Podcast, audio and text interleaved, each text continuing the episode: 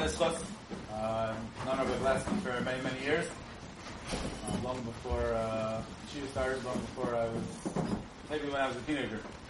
Uh, it's a tremendous opportunity for us to be able to hear words of Gladstein is, we'll call a world-renowned speaker, and um, he has the ability and the discuss to inspire many, many, many people all over the globe. Uh, and uh, it's a tremendous pleasure and opportunity for us to have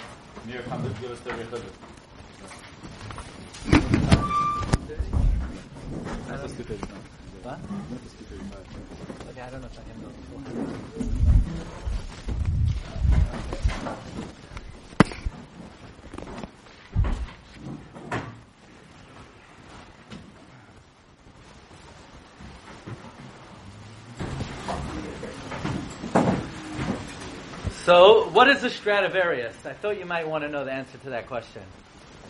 Stradivarius is an instrument produced by Antonio Stradivari.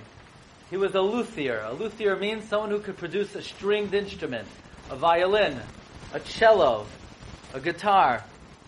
During his lifetime, he was a genius. He crafted more than 1,100 instruments, and still today, there are 540 violins left, 50 cellos, and 12, 12 violas.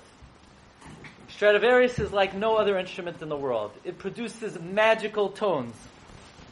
There's nothing that any craftsman could make that could compare to a Stradivarius. And historians and researchers have spent years analyzing what about this piece of wood produces these magical tones. So they came up with all kinds of theories. Some say it was the wood of the area in Italy where this guy Stradivari lived. Others believed it was the varnish, the shellac he put on. Still others said it was the water of the river of the city that contributed to produce these magical tones. One of the world's most renowned violinists, Joshua Bell, he was hired by the Washington Post to conduct a to conduct an experiment. He was going to test the waters. How do people react to unexpected art? So he went to a subway station in Washington D.C. He pulled out of his violin case a three million dollar Stradivarius, and he randomly started to play his instrument. Now you have to understand this guy Bell, when he plays music, he earns a thousand dollars a minute. Something like, you know, what a pitcher on the New York Yankees makes for each pitch. A thousand dollars a minute he makes. He played for 45 minutes. 1,075 people passed by. 32 people stopped to throw in a nickel, a dime, and after 45 minutes he earned $32. Normally he makes $1,000 a minute. So this experience, exper- experiment caused a great sensation. Everyone's trying to understand and study what exactly was it that nobody, normally people spend $100 a ticket, and now nobody would even put in a quarter, a nickel, a dollar.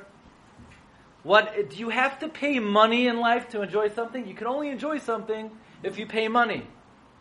You know, Mishnah Berurah brings down from the Arizal, you should never do a mitzvah for free. Let's say somebody wants to give you matzah, someone wants to give you lulav. Don't ta- you should pay for it. Maybe, maybe there's a, a certain logic to it. Maybe in order to enjoy something in this world, you got to pay for it. If you don't pay for it, you don't enjoy what you get for free. Or some say, you know, actually nobody really appreciates music. Maybe everything is herd mentality. You have one blind guy who doesn't, and everyone's following him, and nobody really enjoys it. And the haraya, nobody would even stop and listen when it's free. But I think the explanation for this experiment is a very important human dynamic at play. And perhaps this will give us insight into the Zman of Sfiras Oimer that we're, uh, we're embarking on now and really give us insight into uh, our high school years uh, in general. Here's the klal. In life, the amount you get out of something, if you want to get something out of something, it is usually commensurate with how much preparation you make. In other words, if you don't prepare for something, you get nothing out of it. If you're not mechen atzmai, if you don't prepare, if you're not ready, I know what's happening. Something's happening. Something major is happening. But I didn't prepare myself for it. I almost get nothing out of it. The benefits reaped out of any experience in life is usually exactly commensurate with the preparation a person made into preparing for that moment. You know, I think everybody would agree. One of the biggest challenges we have in life is davening. You know, we daven three times a day. We all agree it's important. We all know, know we're talking to Ribbono Shel We know the words are written by Anshe Knesset. And an honest person after a mincha or after shachris, he asks, okay, what do you get out of it? What do we get out of it? And one of the reasons, there are many reasons. One of the reasons is, is because we just, okay, okay, the shir is over, we're going to start mincha, asher yoshev and we never stopped for one moment to think, okay, what am I about to do?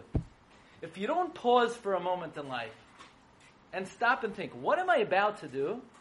You're going to get very little out of it. You know, there's a halacha, there's a big machlekes in Siman Samach and Shulchan Aruch. Mitzvahs tzrichas kavana, or saying tzrichas kavana. Do you have to have kavana when you do a mitzvah, or do you not have to have kavana? Now, I'm not talking about saying l'shem yichah. I'm not talking about saying anything. I'm talking about thinking something. Does anybody know how we paskin? Tzrichas kavana or ain't tzrichas kavana? Tzrichas kavana. We paskin tzrichas kavana, which means we paskin. If you go into a sukkah and you don't think I am now fulfilling the mitzvah of sukkah, yatsa or la yatsa? La yatsa. I understand. I, sat, I spent an hour in the sukkah. I learned for two hours. I didn't stop and think. I have kavana to be mekayim the mitzvah of Talmud Torah. Yatsa or la yatsa? La yatsa. Shulchan Aruch writes openly. Now, Mishnah Berurah has a, a, little bit of a loophole over here. Mishnah Berurah quotes Chayei Adam that since what in the world else am I doing in front of a Gemara, other than being Mekayim, in the midst of Talmud Torah? So there's a certain svara that we say, Staman Lishma. It's, it's for the purpose of the mitzvah. But that's really, it's a kula, it's a kula that the Mishnah But the, I'm, not, I'm not here to speak about the halacha. Let's try to understand the concept. Without preparation for something, you could experience the most magnificent thing in this world. You could have a guy playing a magical instrument. It costs $3 million. Most people in the world would spend $100 to listen to it. And he could be playing in a subway station. But you're not prepared for the experience, you're not going to get anything out of it. It's going to be meaningless. You're not ready for it, you're not going to gain from it. Mesillas Yesharim writes, Lo yikones b'kiyum ha-mitzvah b'pesa. You can't enter a mitzvah suddenly. You can't do a mitzvah suddenly. Alav, without a certain settled mind. B'mashu with the ability to think about what you're doing. Says in Mesillas Yesharim, before you do any mitzvah, you pause. You say to yourself, what am I doing now? I'm doing a mitzvah. Who told me to do the mitzvah? The Shel Olam told me to do the mitzvah. What am I accomplishing? I'm connecting to HaKadosh Baruch Hu. That momentary pause will transform something that's the most majestic thing in this world. Without the thought, you get nothing out of it. With the thought, you rise up Adlarakia. Most things in this world, you need preparation to get something from it. You know, it's a very, there's a very interesting Taz Anybody remember Chazal tell us that we take the lulav on Sukkot, yeah?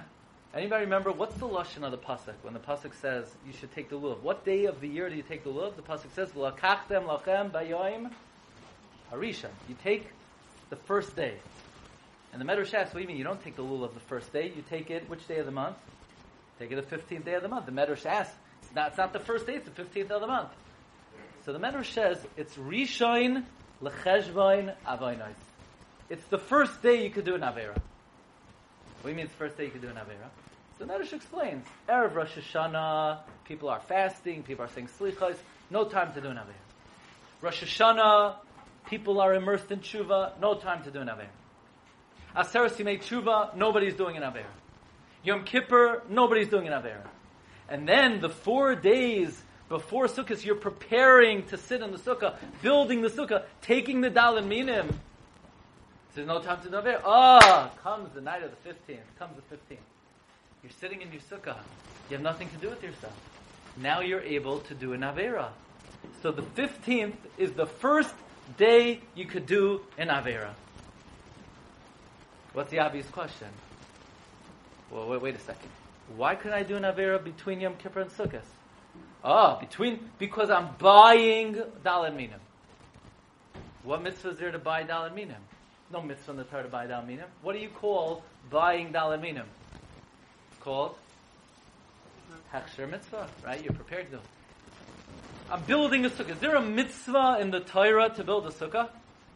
No, there's no mitzvah. There's not, it's not one of the 613 mitzvahs. The mitzvah is to sit in the sukkah. Building the sukkah is what we call what? Hechsher, hechsher mitzvah. I don't understand. If I'm not going to do a mitzvah when I'm buying dalaminim, and I'm not going to do a mitzvah, if I'm not going to do an avera when I'm buying dalaminim, I'm not going to do an avera when I'm building a sukkah, then when I'm taking the dalad minim and I'm sitting in the sukkah, I'm certainly not going to do an avera. So why would I do an avera on the first day of sukkah? That's the kasha of the Taz. The Taz wants to know why is the first day of Sukkot the first opportunity I have to do a mitzvah, to do an avera. What do you mean? If I didn't do an avera in the days in between, certainly I'm not going to do an avera when I'm actually being mekayim the mitzvah. Many achroinim give the following answer: that it's true buying dalad minim is not a mitzvah. And it's true, building a sukkah is not a mitzvah. But it's preparing to do an mitzvah. And in a certain sense, the preparation for a mitzvah is more powerful than the actual performance of the mitzvah. Because it's amelos, it's effort, it's work, it's toil, it's all, it's immersive. And therefore, you might do an Avera on the first day of Sukkot, because then you're only actually doing a mitzvah. But when you're preparing, you're putting in the hard work, now then you're protected. So we learn from here the more important something is, the more you got to prepare. So now we understand a little bit why Sphira is so important. What's the most important thing that ever happened in the world? That ever happened? Hashem gives the Torah.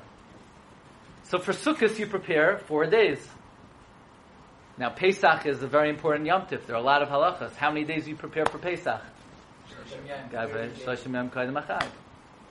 But Kabbalah HaTorah is the seminal event in the history of the world. The most important thing that ever happened. HaKadosh Baruch Hu gave us the instructions for life. And every year on Shavuos, we commemorate that. So it's not going to be enough to prepare for four days. It's not going to be enough to prepare for 30 days. You got to prepare. It's the longest stretch of the year that's dedicated to any specific purpose. Hachana for Kabbalah Satayah. 49 days. It's the most important time of the year. It's in a way greater than Shavuos. Because Shavuos is just receiving the, this is our effort to be eligible to receive the Torah. Otherwise, Shavuos could come, and you could hear a beautiful instrument, and you're just going to walk by. You'll be lucky. Maybe you put a penny in the violin case.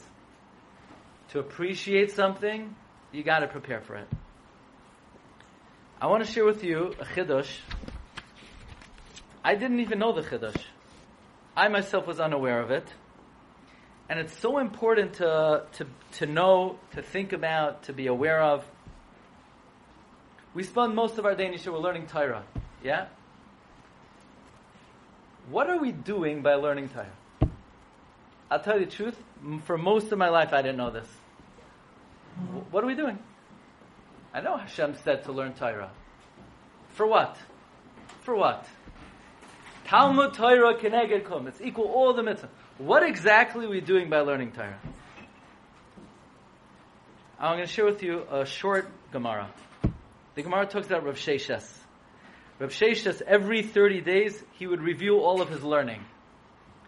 So in our times, you know, Hashem gave us a little bit of a gift that we could You know, Reb Chaim Kanievsky would review all of his learning once a year. So we could have a hasaga. Maybe in earlier generations, somebody could learn, review it every 30 days. And after the 30 days, he would go up to the top of the boat. And he would say, Chadoi nafshoi, chadoi nafshoi. He would say, Be happy, myself. Be happy, myself. Rejoice, my soul. Rejoice, my soul. You know why? L'cha karoi. I'm reading Chumash for you. L'cha tanoi. I'm learning Mishnah for you. So basically, Reb Sheshes would make a siyam.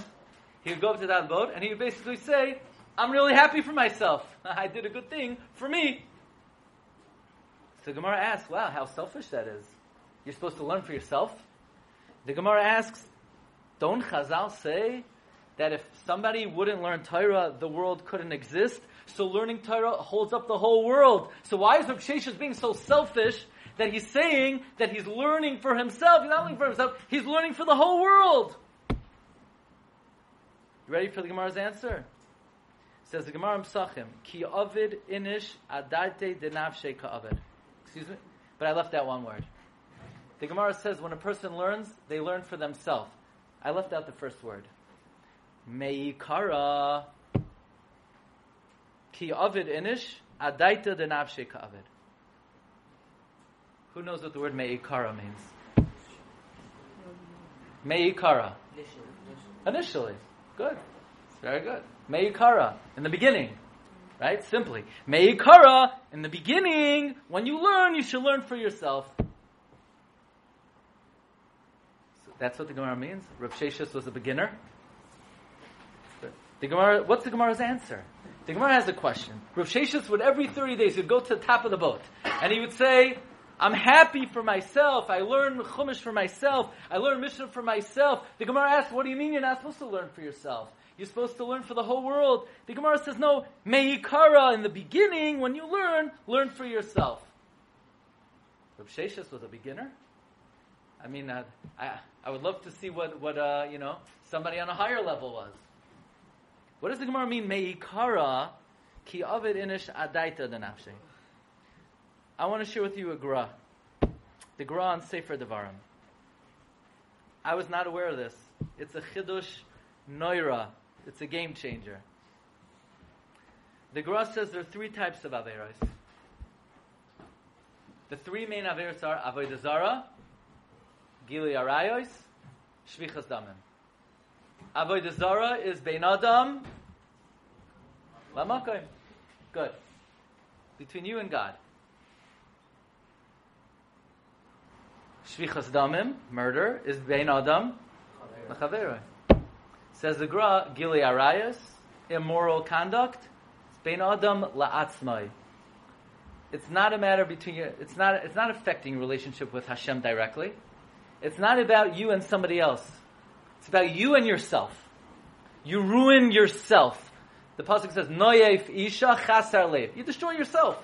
It's self-destructive behavior.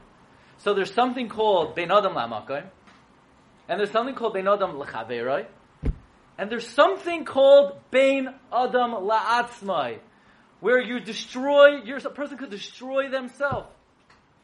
The Rebbe Hashem could say, look, I, I, I, I, feel very close to you, you're just ruining yourself.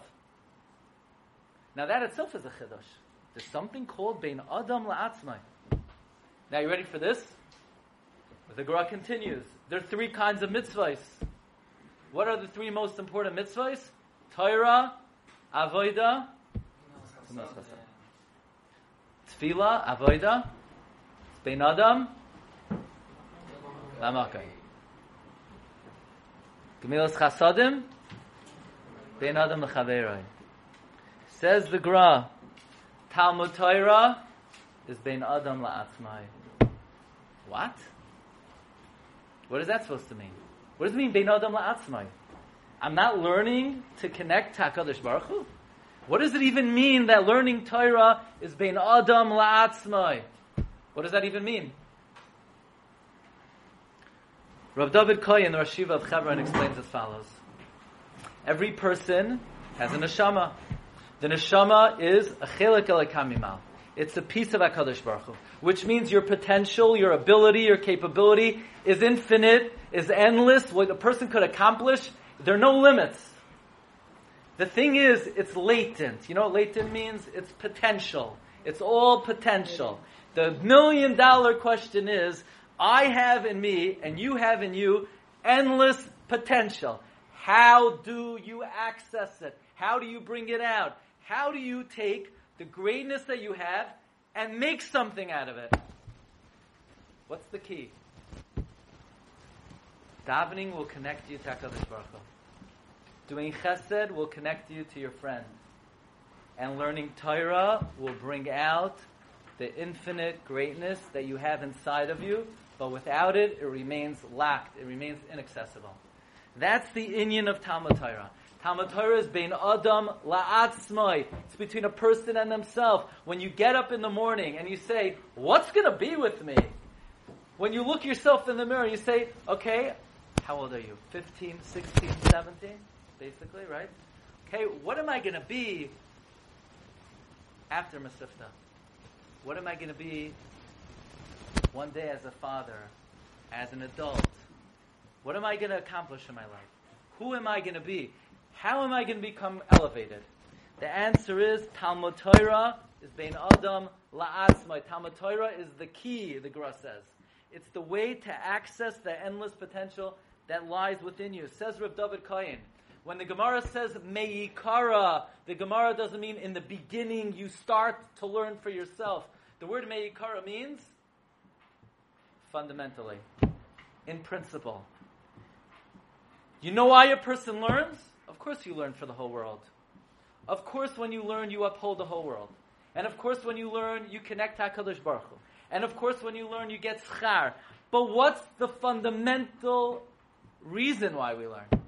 What's the principal reason why we learn? Talmud Torah is for ourselves. It's to be able to bring out, it's to be able to access the greatness that was, that's within us. I think it's a very big chiddush. I was uh, shaken by, by seeing this gra, but I think this is a game-changing gra. This, ch- this is a life-changing gra.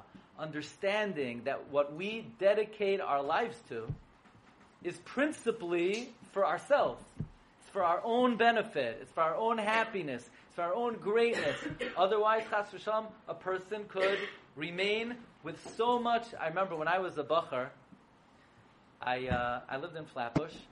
I, I, grew up. Anyone know, know, Brooklyn on Avenue M and East 31st? I used to walk to Rabbi Avigdor Miller's shul. I did it for three years, almost every week. I remember one time he gave a mashal. He said, you know, there was once a poor man. He was sleeping in his bed and he had no money, he had no money, he had no money. And nobody ever told him that in the under his bed on the floorboard, the guy who, who lived there before him had a treasure box. And in the treasure box was ten million dollars. And it was in his house. So legally and halachically he owned ten million dollars. Is he rich or is he poor? He's very poor. Why? Because he doesn't even know about it. He didn't know about it. So he had $10 million, but he didn't know he had $10 million. So Miller would say, and that's all of us. We have within us riches, treasures, greatness, but we don't even realize it. We don't even recognize it. Rav Sheshes, every 30 days, he reminded himself. Because you could learn, you could learn, you could learn, and then you forget. Why am I learning? Am I upholding the whole world? Yes. Am I bringing bracha to the whole world? Yes. But fundamentally, in principle, me'ikara means in principle. Ki avid inish adaita denavshe ka'avid. It's for ourselves, meaning it's to be able to be who we're able to be. So you know you, you, have to give uh, a lot of hakar satov to your rabbeim. You know your rabbeim are giving you the greatest gift in the world. You know, your parents bring you la'olam hazeh, but your Rebbe brings you to olam. Your Rebbe gives you the key. He's giving you the most important thing that anyone ever gave you in this world. He's giving you the ability to become who you need to become. So I thank you very much for uh, sharing with me a few minutes of your time, and uh, we should all have hatzlacha, preparing for Kabbalah Satorah, and appreciating the great gift HaKadosh Baruch Hu gave us And you shall all be matzliach in all of your endeavors. Thank you very much, and bracha v'atzlach.